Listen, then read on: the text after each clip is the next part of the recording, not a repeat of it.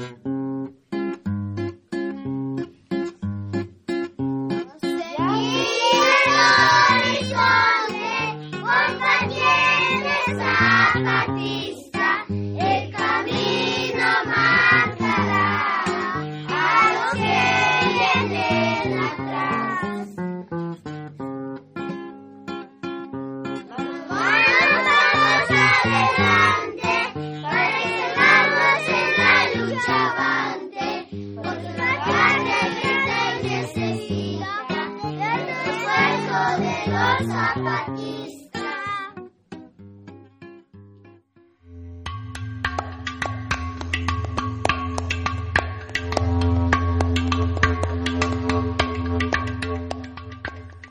Este programa es una producción de Radio Insurgente, La Voz de los Sin Voz, voz del Ejército Zapatista de Liberación Nacional.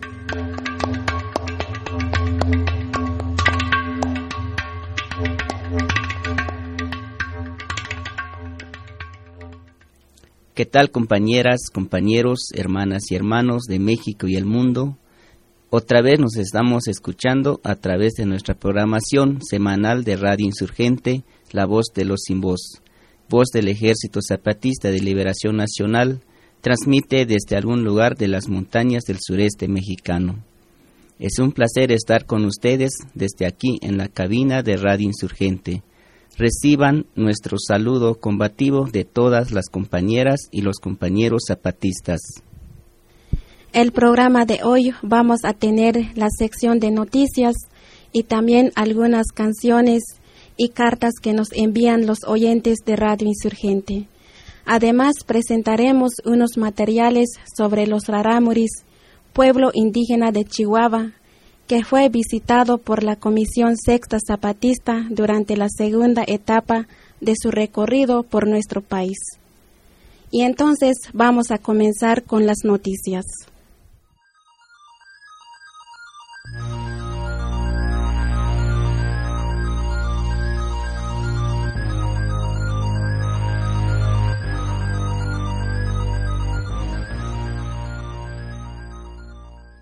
La Junta de Buen Gobierno de Oventic denunció que el pasado 8 de julio, pobladores del paraje La Ventana, cerca de San Cristóbal de las Casas, agredieron a una ambulancia zapatista que trasladaba a una enferma grave. La Junta de la Zona Altos de Chiapas explicó que algunos compañeros promotores de salud de la clínica La Guadalupana del Caracol de Oventic trasladaban hasta un hospital de San Cristóbal a una paciente en estado de coma con insuficiencia respiratoria y cardiovascular. Las autoridades zapatistas dijeron que a la altura de la ventana la ambulancia se detuvo por una falla mecánica, por lo que la enferma tuvo que ser trasladada por otra ambulancia que los promotores solicitaron al hospital de San Cristóbal.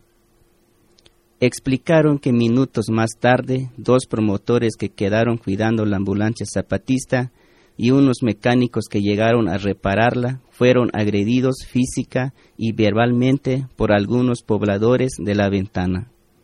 Varios de los agresores llegaron en dos camionetas y golpearon uno de los promotores de salud, y además destruyeron el teléfono celular con el que uno de los mecánicos trató de grabar las placas de los carros.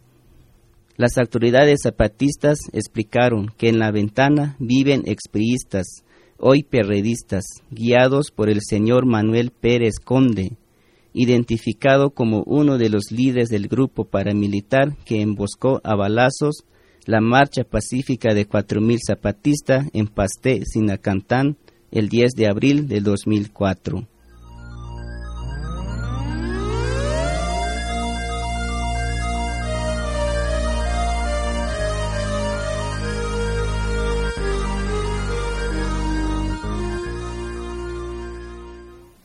Autoridades agrarias de Tuxtla Gutiérrez rechazaron la solicitud de la OBDIC, Organización para la Defensa de los Derechos Indígenas y Campesinos, para invadir tierras recuperadas por bases de apoyo zapatistas en la zona del Caracol de Morelia, en Altamirano, Chiapas. Un tribunal unitario agrario de Tuxtla Gutiérrez declaró que no procede la solicitud de la OBDIC con la que esa organización pretendía ocupar 1.500 hectáreas del Nance, ubicado en el municipio autónomo Vicente Guerrero. La OBDIC, organización señalada como paramilitar por las juntas de buen gobierno zapatistas y por organismos civiles, buscaba apoderarse de las tierras ubicadas en el Nance y que fueron recuperadas por familias zapatistas a raíz del alzamiento de 1994.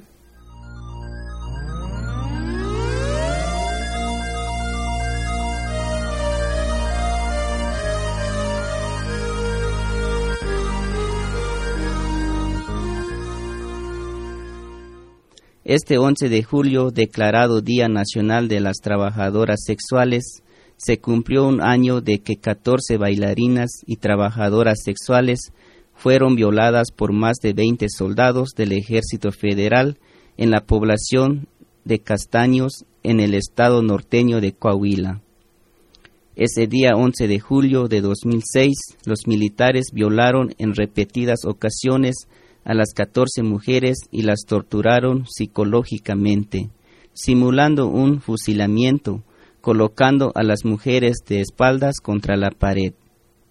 Ya pasó un año desde que ocurrieron esos hechos y solo hay ocho militares presos que todavía no reciben sentencia. Por esta razón, la Brigada Callejera Elisa Martínez realizó este 11 de julio un acto político y cultural en el barrio de la Merced en la Ciudad de México. En este acto, la Brigada Callejera, integrante de la otra campaña, exigió justicia para las compañeras violadas por los militares y para todas las trabajadoras sexuales de nuestro país que son reprimidas y abusadas por policías y militares.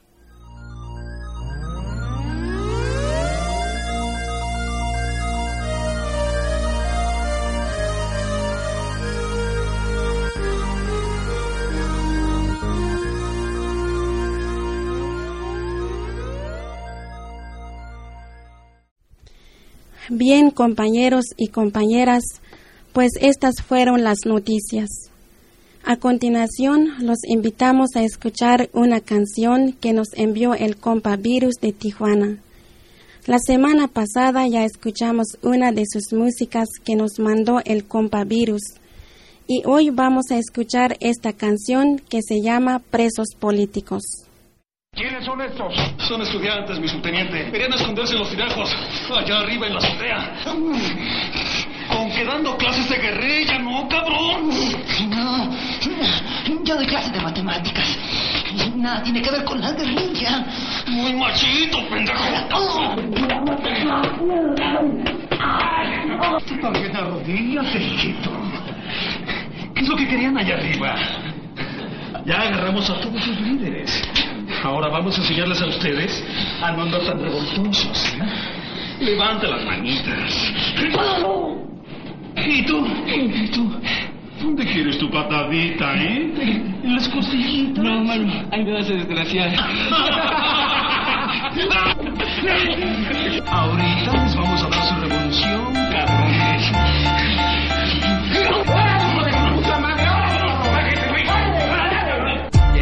¿Qué hace? ¿Con quién vive? ¿Con quién convive? ¿Dónde vive su familia? ¿Dónde trabaja? ¿Quiénes son sus amigos? ¿Cuál es el preferido?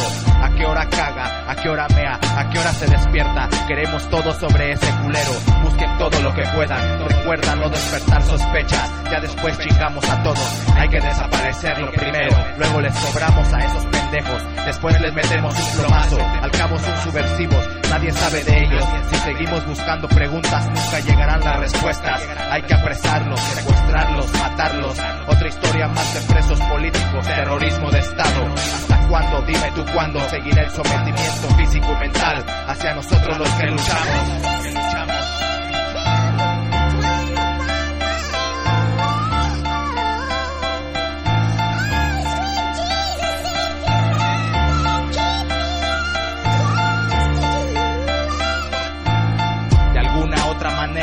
Gente dejara de ser lo que era, el resultado será acribillado. Tal vez cuando nuestras demandas se cumplan, ni esos cabrones ni nosotros estaremos aquí para verlo. pero todo a su tiempo y su tiempo se acaba. La gente ya está cansada, no se traga ya sus falsas pendejadas. Mentiras, manipulación masiva, farsa televisiva. Pero esto lo que nadie quiere ver, algunos lo tenemos que vigilar. Añoro todo aquello que no vi ni en pintura. Libertad a presos políticos, para policías y gobernantes sepultura. Cada verso para mí es una victoria, quedará en la mente de muchas personas. Esto es en memoria de todos aquellos muertos de Atenco, Acteal, Oaxaca, terrorismo de Estado. México se levanta.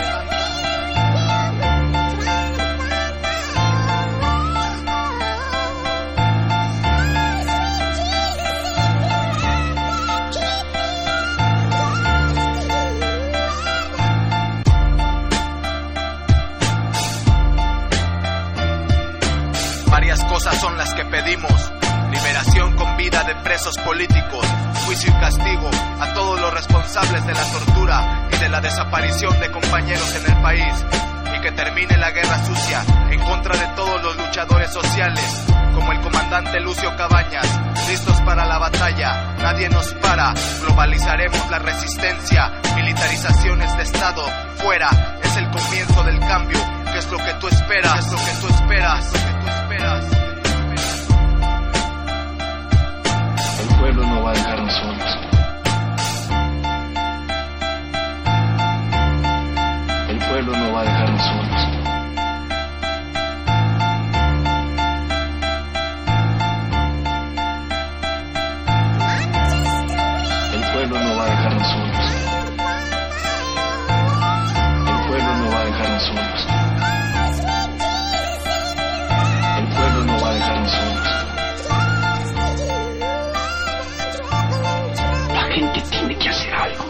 No va a dejarnos solos.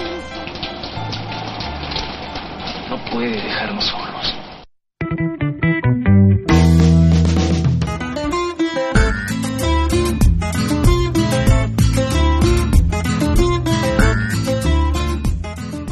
Está escuchando usted Radio Insurgente, la voz de los sin voz, la voz del Ejército Zapatista de Liberación Nacional, transmitiendo desde las montañas del sureste mexicano.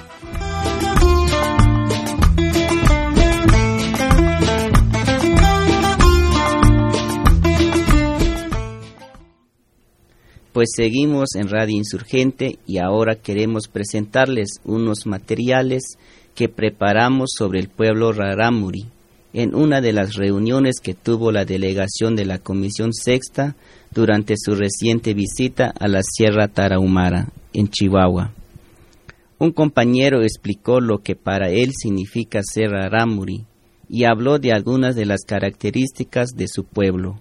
Vamos a escuchar entonces algunas de las palabras que dio ese compañero Rarámuri.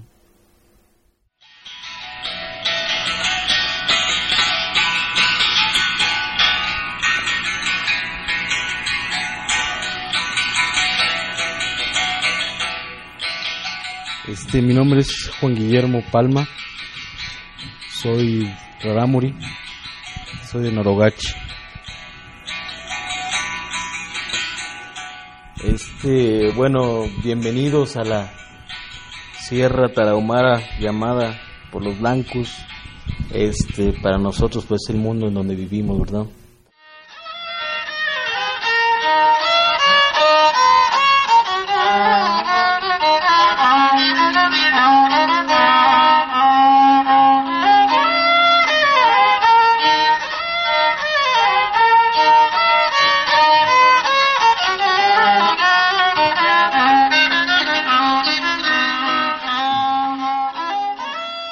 Vez este, la historia haya sido diferente para nosotros, los grupos indígenas del norte. Nosotros nunca fuimos conquistados, nunca fuimos esclavizados, nunca nos fuimos, nunca fuimos sometidos.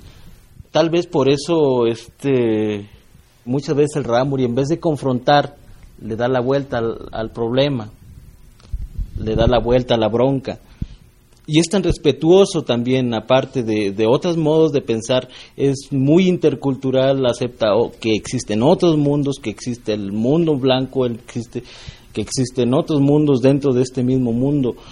Y con ese respeto, él es- esquiva las, las, las broncas. esta, esta historia de, de, de darle la vuelta a las broncas ha de haber venido desde aquel tiempo, pues, desde el tiempo de la conquista. Vivíamos en los llanos en Chihuahua, según la historia, todavía hay muchos nombres, Rarámuri cerca de Chihuahua, hay un Tecorichi que está mucho más arriba que Chihuahua, hay un Tecorichi, toda esa parte, Tecorichi es nombre ra- Rarámuri.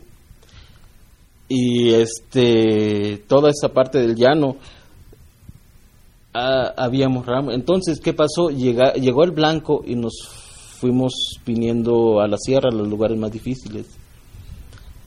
Y este, evitando siempre confrontar pues al, al chavoche, al blanco.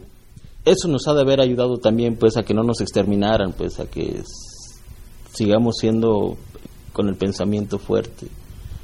Como decía el subcomandante, el árbol que no se dobla seguimos de pie. Pero decía que de, de aquellos llanos ya nos venimos para acá, a la sierra, pero de aquí ya nos quieren correr también, ahora para dónde vamos.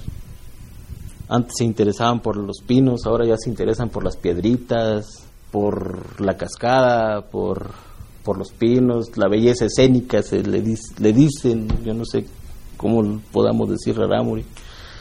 Ahora ya no sabemos para dónde nos vamos a ir.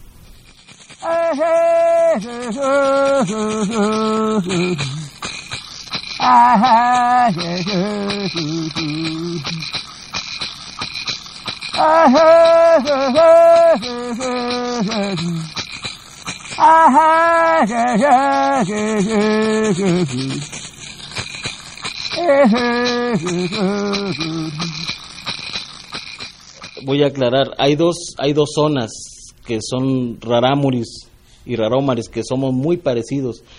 Ese grupo en específico está en la Baja Tarahumara. Se dicen rarómari. Ellos ya buscan espacios políticos, este, ya se defienden mucho más del mundo exterior, eh, confrontando, pues. Cosa que nosotros acá en la parte alta no lo hacemos. Aún no lo hacemos. Somos, somos nos identificamos dentro del mismo grupo, pues. Pero por motivos históricos, no sé, este, la, la, evangelización, sepa Dios que haya pasado por ahí, este, que ellos empezaron a pensar un poquito diferente a nosotros. La diferencia entre estos dos, dos grupos es que aquellos ya son mucho menos autónomos en sus decisiones que nosotros, que nosotros que no nos hemos metido a esos espacios políticos, espacios de, de interés este económico, no sé, y este y esa aquella debe tener sus ventajas pues. Pero para nosotros como, pen- con, con pensamiento indígena rarámuri para nosotros eso de no meternos en esas cosas nos da mucho más ventajas somos mucho más autónomos este dependemos mucho menos de del apoyo que pueda venir del exterior y conservamos mucho más las costumbres de lo que somos de lo que hemos sido entonces, ese es un poquito el mundo rarámuri y de, y de nuestra forma de llevar la lucha, pues, en favor de, de nosotros mismos, de conservar nuestro pensamiento, de que nuestros hijos aprendan y entiendan y amen lo que somos. Y la única forma en que nuestros hijos aprendan a hacer lo que somos, aprendan nuestro pensamiento, pues es seguir haciendo y siendo lo que fueron nuestros abuelos, pues.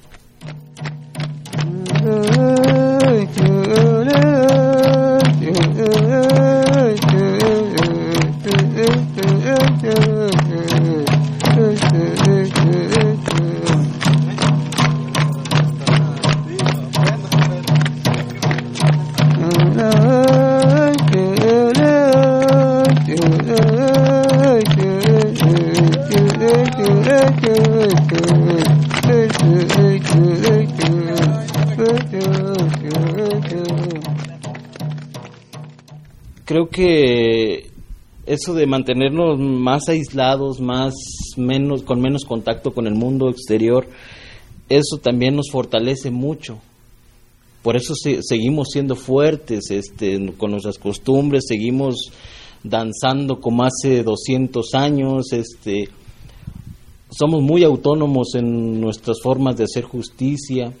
En cuanto a la alimentación, pues cada vez, cada vez somos menos autónomos, causado por todo este cambio que hay en este mundo, pues entonces ya se da menos maíz, menos menos alimento, pues, de lo que antes se daba, porque antes había más seguridad. Este año voy a levantar tanto maíz, voy a levantar tanto frijol, con eso puedo vivir. Pero ahora estamos esperando, ahora no sabemos si va a llover o, o no va a llover.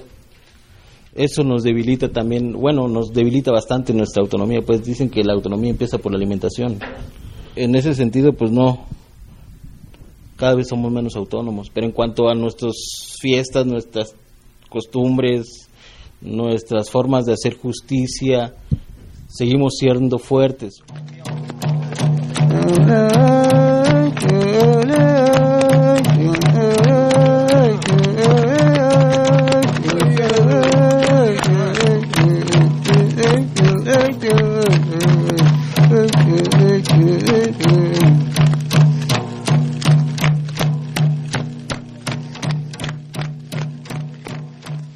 Qué callamos? Este, ¿Por qué no decimos nada? ¿Por qué nos dejamos que nos despojen de nuestras tierras? ¿Por qué nos dejamos que nos compren nuestro, nuestro ganado a bajo precio? Este, ¿Por qué dejamos que, pongan cercas en, en, los manantiales? ¿Por qué dejamos que hagan cercos en grandes extensiones de terreno, de tierras?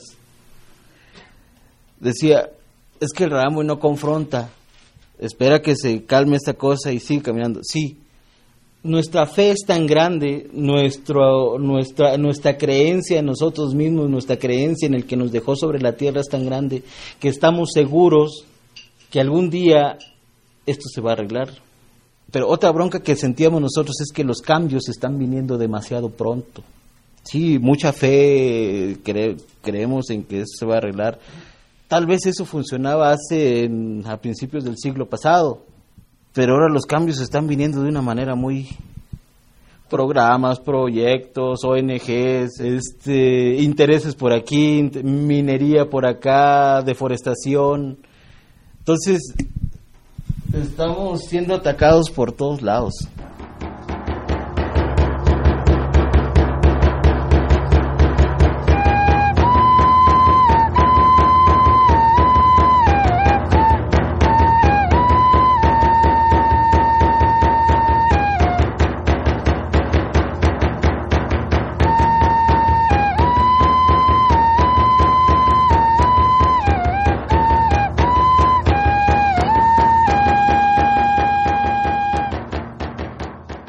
Nosotros, Raramuris son ustedes, son todos los hermanos indígenas de este mundo. Entonces, de esa manera los incluimos. Pensamos que coinciden las maneras de pensar. Entonces, cuando nosotros hacemos reuniones aquí, invitamos a, a los compañeros huicholes, este, hemos invitado a más gente indígena para que nos compartan sus luchas, para que nos compartan su pensamiento y vemos que nuestro modo de, de vivir en este mundo, de vivir hermano de, de, la naturaleza, somos iguales. Y cuando decimos van a venir, va a venir un rarámuri de Jalisco, van a venir los hermanos rarámuri de Chiapas. O sea, con eso estamos incluyéndonos a todos dentro de nuestro propio mundo, pues, nuestro mundo rarámuri.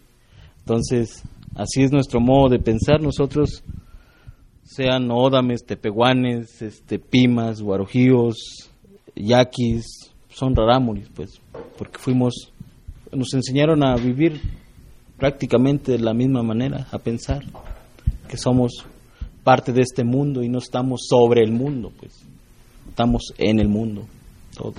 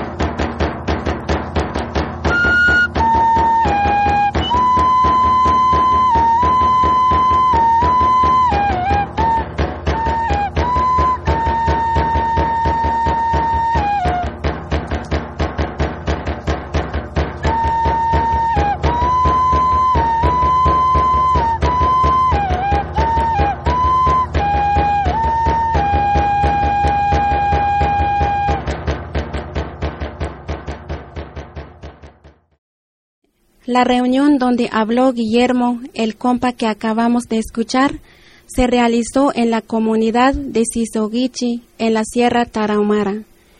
Y allí estuvieron también el padre Ricardo Robles, sacerdote jesuita, que lleva más de 40 años en la sierra, y Víctor, otro compa solidario que trabaja también en las comunidades rarámuris. Escuchemos ahora algunos de los comentarios que dieron ellos dos sobre la situación y sobre lo que han aprendido del mundo rarámuri.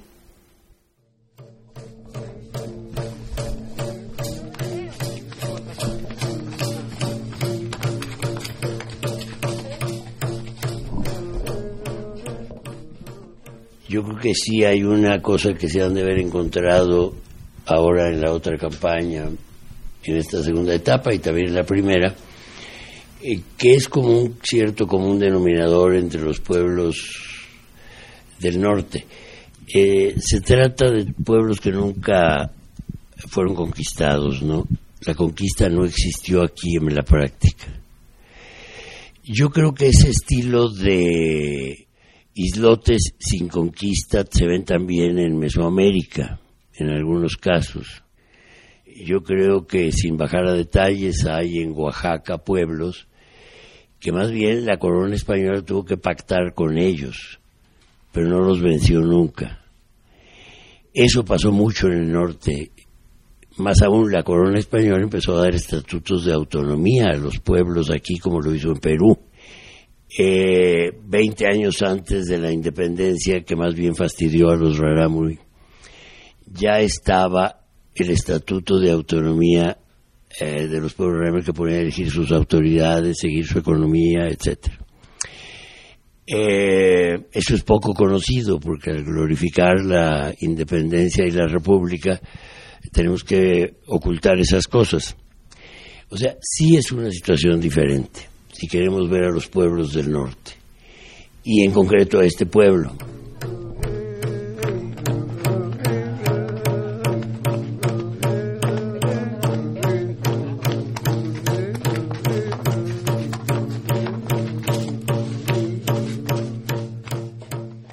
Hay una imagen de los pueblos del norte, sobre todo creo que el Rarámuri es muy de este prototipo, el pueblo huichol, el raritari, de ser pueblos muy tranquilos, como decía Memo, que el problema, él dice, lo esquivan.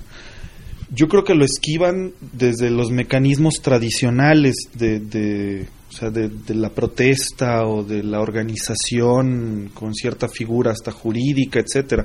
Eso no, no es muy común en los rarámuris. Pero yo creo que tienen una manera tremendamente fuerte de, de afrontar de esos problemas, que es la propia tradición. O sea, yo hablaría de que su tradición es su resistencia al final de cuentas, ¿no? Eh, y entonces en un mundo cada vez más golpeado por medios de comunicación, con un exceso de información, no solo poco útil, sino demagógica, este, un montón de cosas, ellos están en procesos realmente intensos de fortalecer sus fiestas, y yo creo que el caso de Norogachi y de Cuiteco son muy claros. O sea, dos fiestas que en algún momento tuvieron crisis y que ahorita cada año son más, más grandes, más importantes, que unifican más al pueblo. Entonces yo creo que sí están afrontando los problemas, pero los están afrontando también desde lo propio.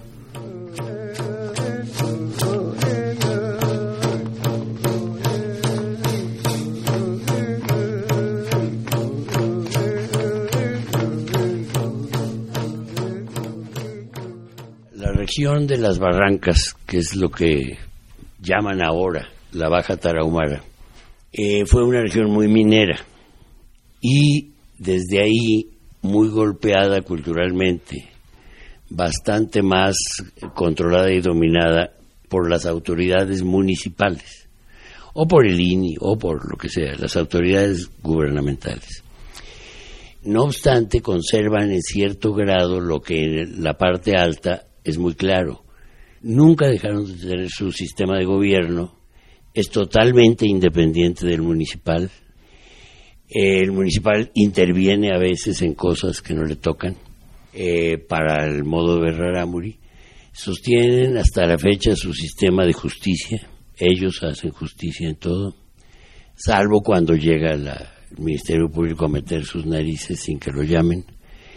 El Rarámuri nunca ha aceptado el sistema de justicia nacional porque no hace justicia, dicen.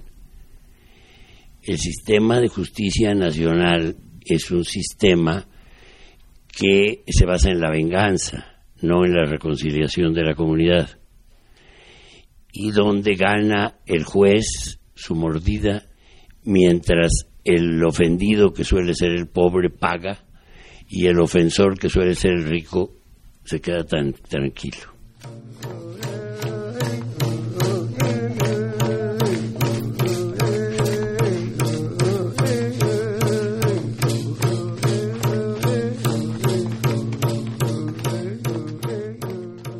Las condiciones actuales de agresividad que están como que planteando el escenario de la primer conquista, es decir, decía Memo que son pueblos no conquistados. Las condiciones que tiene ahorita el pueblo Rarámuri, el pueblo Raromar y el pueblo, el pueblo Ódame, pueblos con una autonomía muy fuerte, con una tradición muy conservada desde los primeros, hoy no necesariamente por los españoles, a menos de que sean hoteles, pero hoy yo creo que más que en, la colonia y más que en, otros tiempos, están en el peligro de la conquista.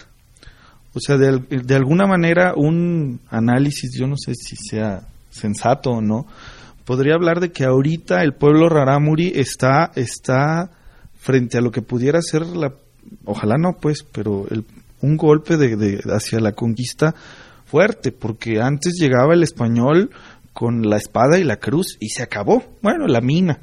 Ahora están otra vez las minas, los bosques, los hoteles, pero ahora está la televisión, está la comida, está la privatización. O sea, ahora hay siete, ocho o nueve frentes y que la geografía les vale, o sea, no les importa. Antes para llegar, no sé, de esta zona a Chinipas, una semana de caballo o más. Ahora en helicóptero están en 45 minutos. Este, y, son cosas que llegan con una cantidad de dinero y con unas lógicas tan agresivas que es lo que dice Memo, ¿no? Hay un ejercicio muy interesante de replantear cómo toca resistir a estos nuevos conquistadores.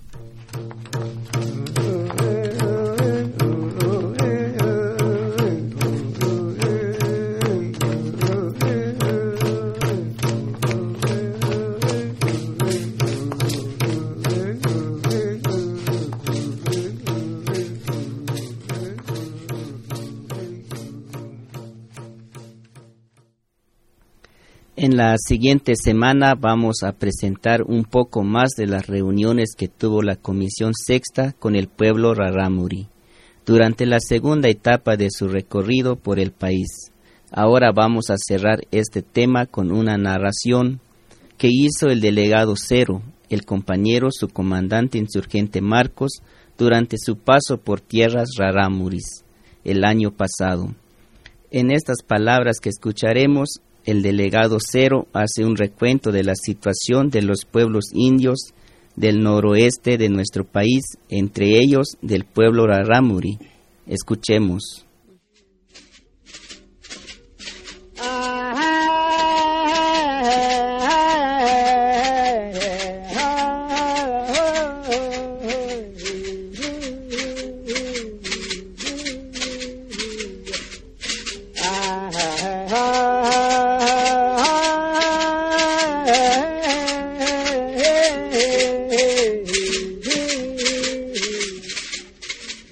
Según nuestra idea como indígenas zapatistas, cuando el que hizo el mundo lo hizo como lo hizo, puso en cada parte, en el mar, en el río, en la llanura y en la montaña, a un guardián, a alguien que va a cuidar que el mundo viva y esté contento. Y esos guardianes, decimos nosotros en nuestro pensamiento, son los pueblos indios. Y hay pueblo indio en el mar para cuidarlo. Y hay pueblo indio en el río para cuidarlo. Y hay en el bosque y hay en la montaña, y hay en el desierto. Y nuestro trabajo como pueblos indios que nos dieron los que hicieron el mundo es que tenemos que cuidarlo para que no muera.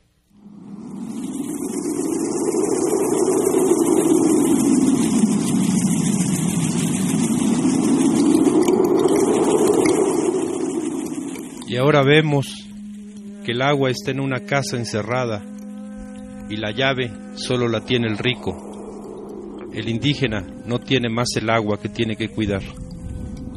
El árbol está triste porque lo mata el rico y se lo lleva lejos para hacerlo dinero.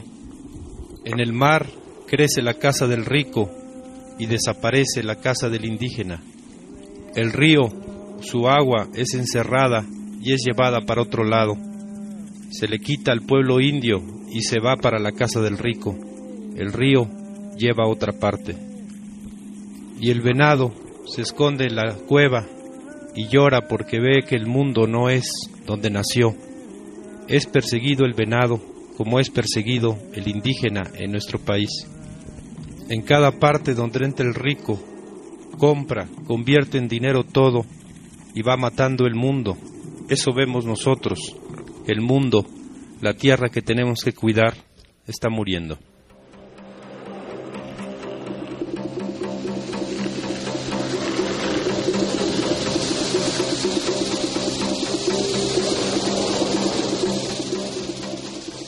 Eso pensamos nosotros los indígenas zapatistas y allá en nuestra montaña nos contaron la historia del que derrotó al enemigo siendo lo que es, estando, resistiendo, no desmayando, como el pino, el rarámuri.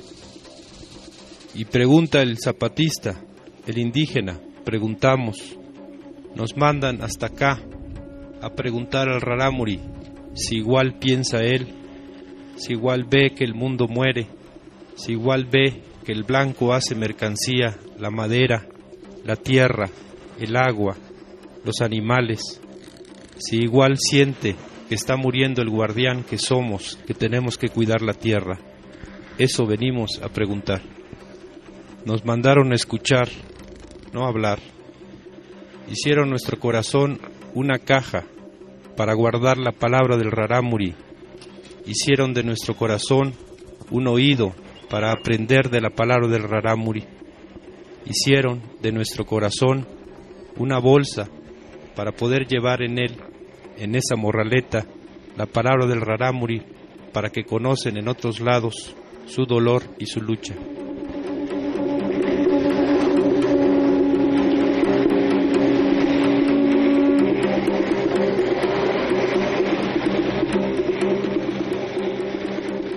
Para llegar a la casa del Rarámuri caminamos lejos, llegamos en otras partes, encontramos a otros pueblos, indios como nosotros, guardianes del mundo como nosotros.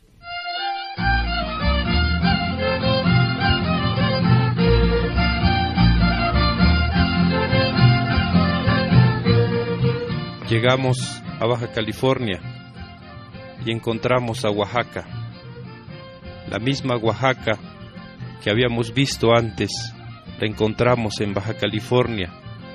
La ropa, la lengua, la cultura y el color del triqui, lejos de su tierra, luchando, peleando, porque el rico lo explota, le quita lo que tiene.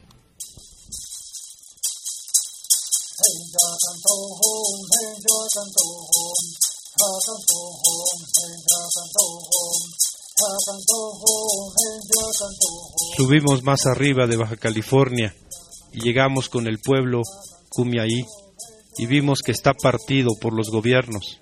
Su tierra la están quitando y están muriendo las familias Cumaí. Y pensaba el Cumaí que es que está solo, no está solo, así le dijimos.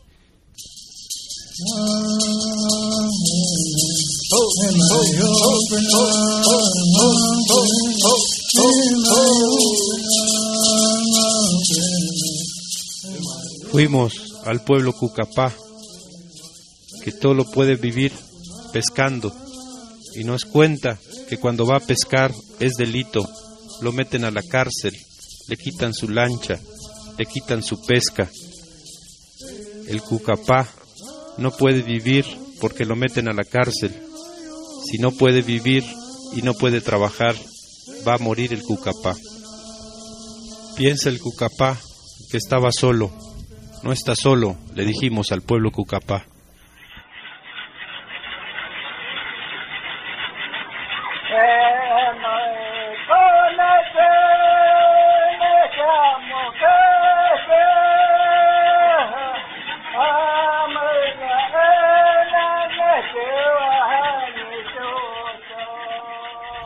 Llegamos al pueblo Tohono Odam, Sonora.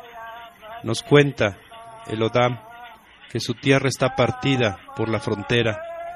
Un lado tiene el gringo, un lado tiene el mexicano. Dice el Odam que su tierra es usada de basurero para el, el veneno que tira el rico. Nos cuenta que su autoridad no es respetada por el partido político no importa cuál es.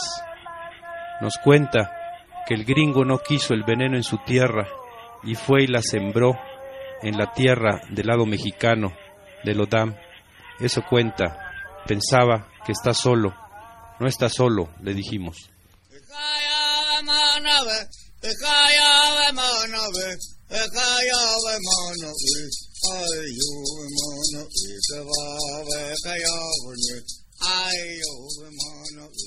Fuimos a la tierra del pueblo Comca, el Seri, en la orilla del mar.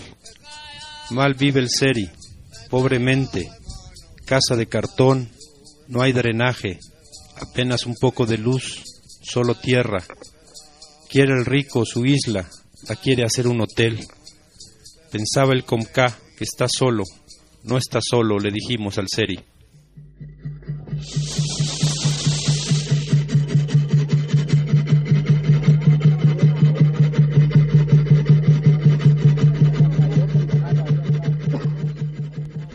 Fuimos a la tierra del yaqui y el yaqui nos cuenta que su tierra que tenía la están cortando y mordiendo los ricos como si arrancaran su brazo, su pierna, su corazón. Dice el yaqui que el rico le quita la tierra y quitando la tierra mata al yaqui. Pensaba el yaqui que está solo. No está solo, le dijimos.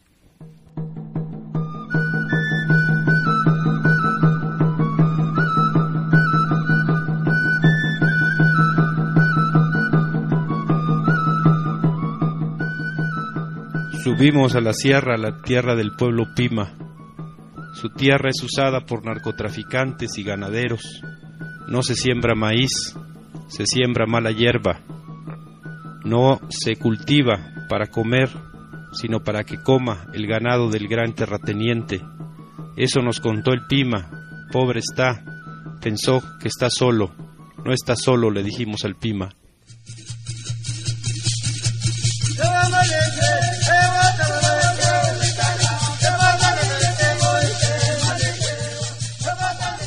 A la tierra del Lloreme Mayo. El Lloreme nos cuenta que el agua está en un pozo y solo se abre para la tierra del rico, para la tierra del pobre, del Lloreme, no se abre. Muere su tierra del Lloreme, crece y se hace grande la tierra del rico. Pensaba el Lloreme que está solo, no está solo, le dijimos.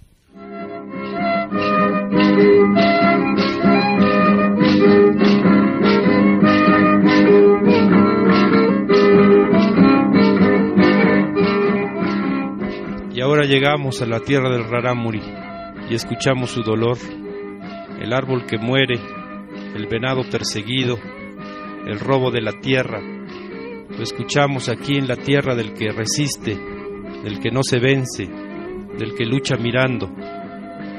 Y venimos a decirle al pueblo Rarámuri que no está solo, estamos nosotros.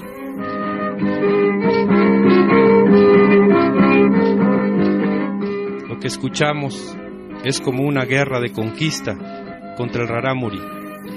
Si antes era el ejército español, ahora son las leyes del rico, ahora son los políticos, los que hacen leyes para que se mate a la montaña, a los árboles, los que hacen leyes para dividir a los pueblos, para robarles la tierra a los ejidatarios, a los comuneros, los que hacen leyes para beneficiar al narcotraficante, los que hacen leyes para llenar las cárceles de Chihuahua, del Rarámuri, del Rarómari y del Odam, porque es el pobre el que está en la cárcel, no el rico, el que roba, el que mata, el gobernador que vive en Chihuahua y el presidente que vive en México.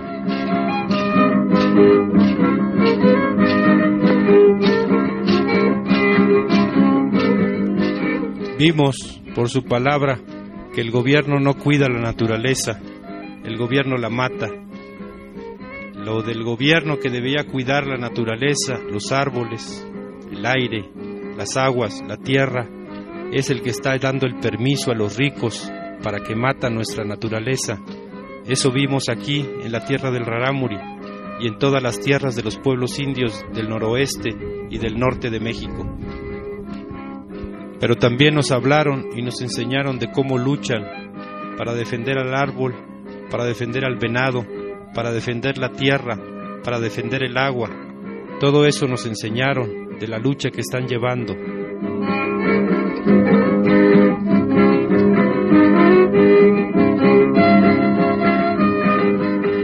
Queremos pedirles que sigan resistiendo, que sigan luchando, pero que ya no vas solos, ya no más cada quien por su lado, sino que junto con nosotros se puedan unir al Pima, al Yaqui, al Lloreme, al Odam, al Cumiaí, al Cucapá, al Purépecha, al Huicharitari, al Zapatista, al Náhuatl, al mestizo que es explotado, a la mujer que es perseguida, al obrero que es humillado, al anciano que es despreciado, al niño que es corrompido, a todos los que estamos mal en nuestro país y que lo queremos cambiar.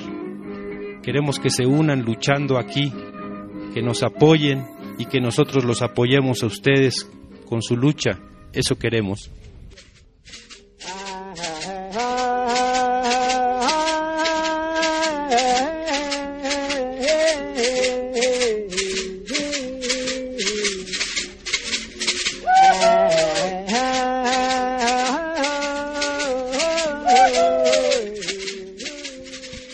Cuando lo quitemos al malo gobierno, saquemos al rico de nuestra tierra. Vamos a aliviar a la tierra, que vuelva a crecer el árbol, a correr el venado, que el agua esté libre y que el rarámuri, aquí en la Sierra Tarahumara, el rarómori, el odam, donde está cada pueblo, pueda vivir en paz y podamos dar buenas cuentas cuando muramos. Podamos decir que cuidamos el mundo, que lo salvamos que vive para que otros, los que van a seguir, también vivan.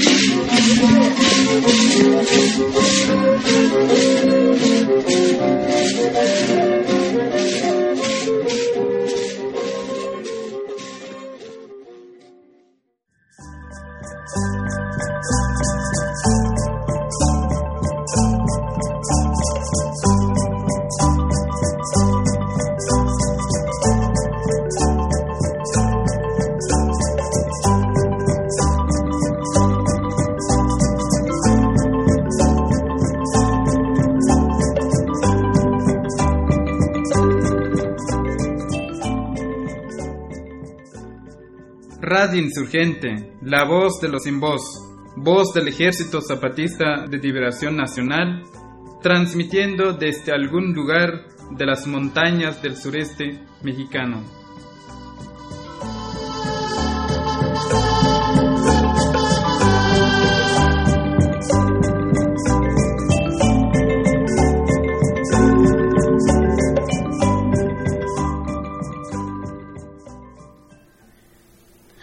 Vamos a pasar a la sección de mensajes que nos envían las y los oyentes. Pero antes escuchemos una canción interpretada por Jairo Zavala, un compa que nos saluda desde el Estado español. Es una canción bien mexicana, pero muy al estilo del compa Jairo. Esto se llama Llorona.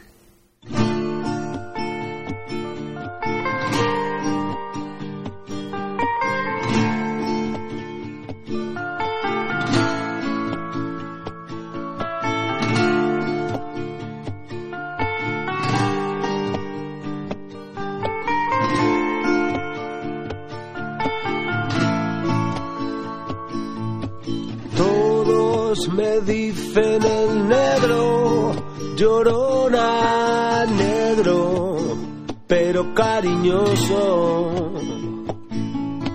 Todos me dicen el negro, llorona negro, pero cariñoso.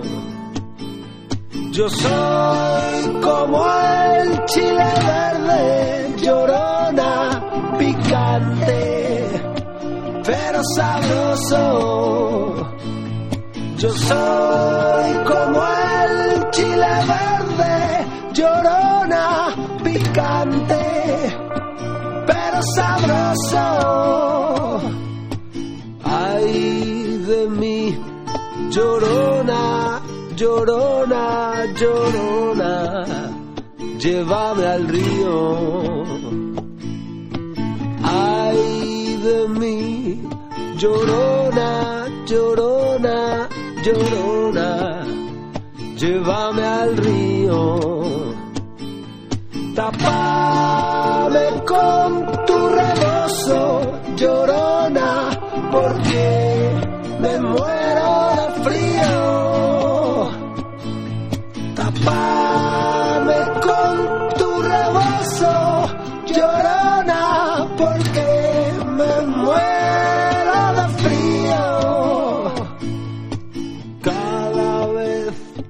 que entra la noche llorona, me pongo a pensar y digo. Cada vez que entra la noche llorona, me pongo a pensar y digo. ¿De qué me sirve la cama, llorona, si tú no duermes conmigo?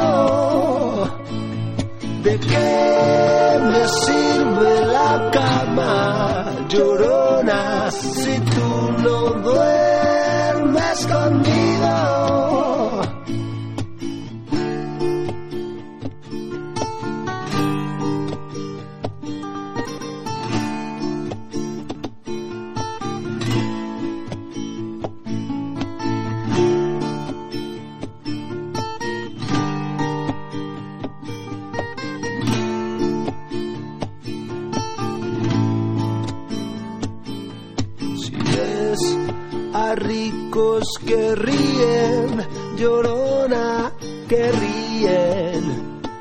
al caminar.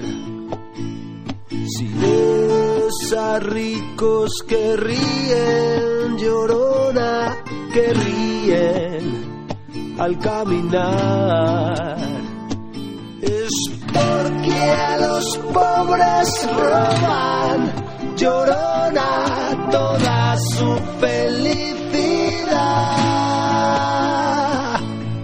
Es porque a los pobres roban, llorona toda su felicidad. Ay de mí, llorona, llorona, llorona, de azul celeste.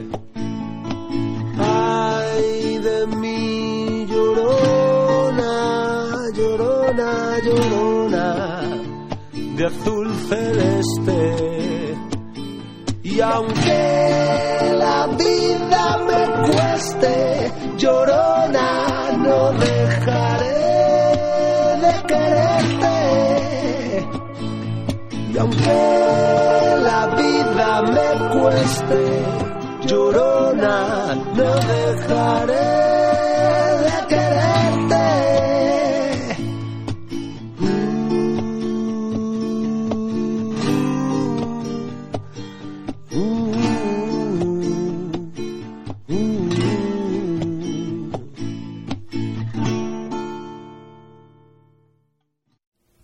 Mandamos un saludo a Jairo Zavala, que interpretó la canción que escuchamos. Y ahora sí, vamos a leer algunos mensajes que nos han llegado.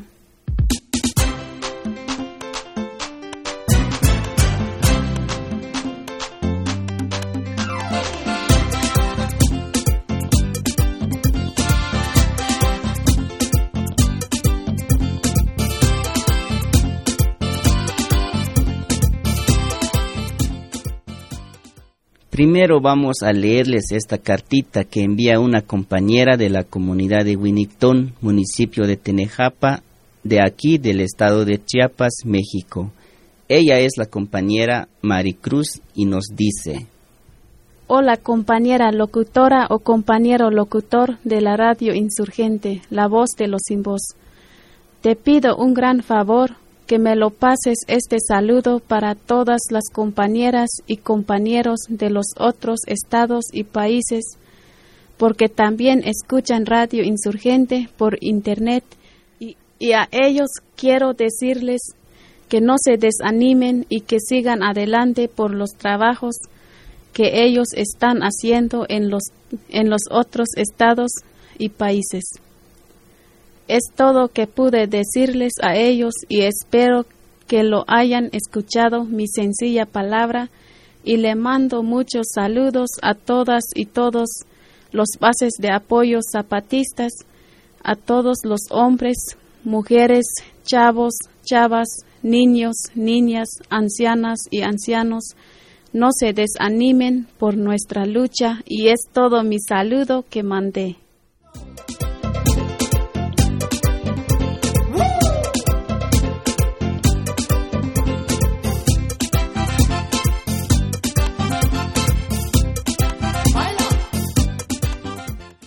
El compa Rogelio nos escribe desde Austria y dice su mensaje.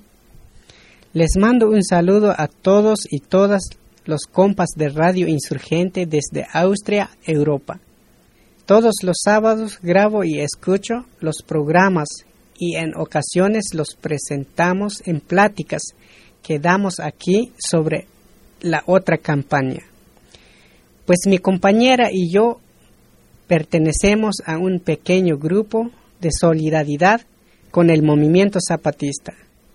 Acá siempre estamos al pendiente y tratamos de difundir el movimiento zapatista. Nuevamente reciban un caluroso abrazo.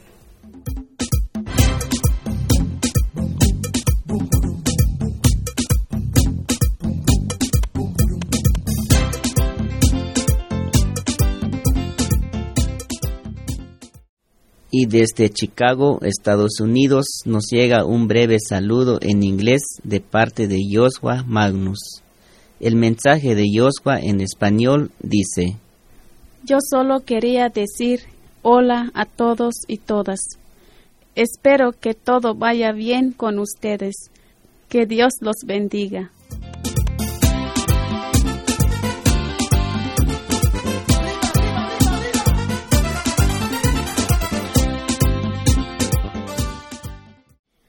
Bueno, compañeros y compañeras, pues mandamos un saludo muy grande a todos los compas que nos escuchan y que se animan a escribirnos. Y a los que no se han animado todavía a escribirnos, les recordamos la dirección de nuestra página www.radioinsurgente.org. En esa página hay que entrar en la sección de contacto para mandar algún saludo o una noticia de lo que pasa en su tierra o alguna sugerencia o pregunta que nos quieran hacer. Y bien, pues ahora sí ya vamos a despedir el programa. Agradecemos que nos escucharon y nos estaremos escuchando la próxima. Porque entre otras cosas vamos a tener información de las actividades que va a estar realizando el delegado cero en estos días. Sigan animados en sus trabajos y les pedimos que se cuiden mucho. Y muchas gracias por su atención.